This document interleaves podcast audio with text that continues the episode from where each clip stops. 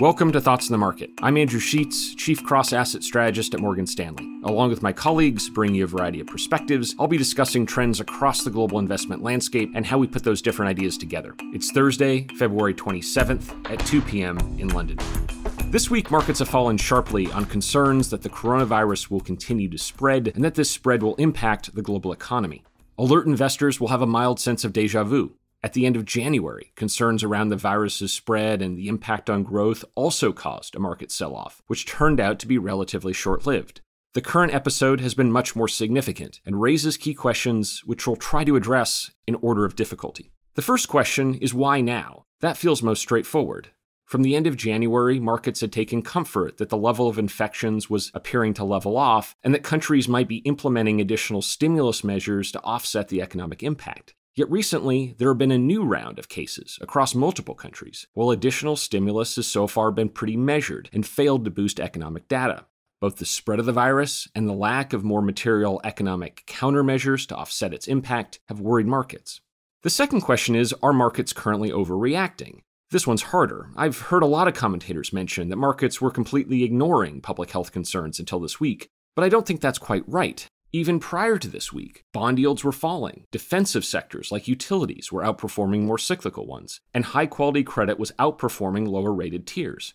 One way to think about this week is just that overall stock markets finally caught up, or more accurately, caught down to some of the trends already going on below the surface.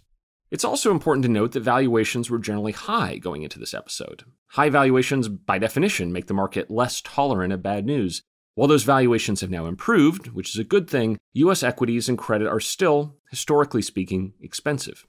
The third question, hardest to answer, is what to do now. For long term investors, we don't think recent public health concerns should be a primary reason to make major changes to a portfolio. The fact that stocks are down 7 to 10% over the last several days is a good thing for long run investors, making them more attractive from that longer run point of view and raising their expected return over the long run. But several factors make us wary of jumping back into the market quickly.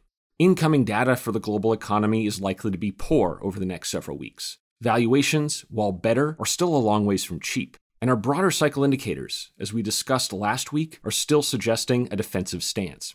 We have a neutral allocation to global equities and continue to think a variety of factors argue against taking outsized exposure in stocks or corporate bonds. And we'd be mindful that, over the next month, global economic data may look weaker, showing the impact of the stories now in the headlines. Thanks for listening. We'll be back on Tuesday next week. If you enjoy Thoughts on the Market, please take a moment to rate and review us on the Apple Podcast app. It helps more people find the show. The preceding content is informational only and based on information available when created. It is not an offer or a solicitation, nor is it tax or legal advice. It does not consider your financial circumstances and objectives and may not be suitable for you.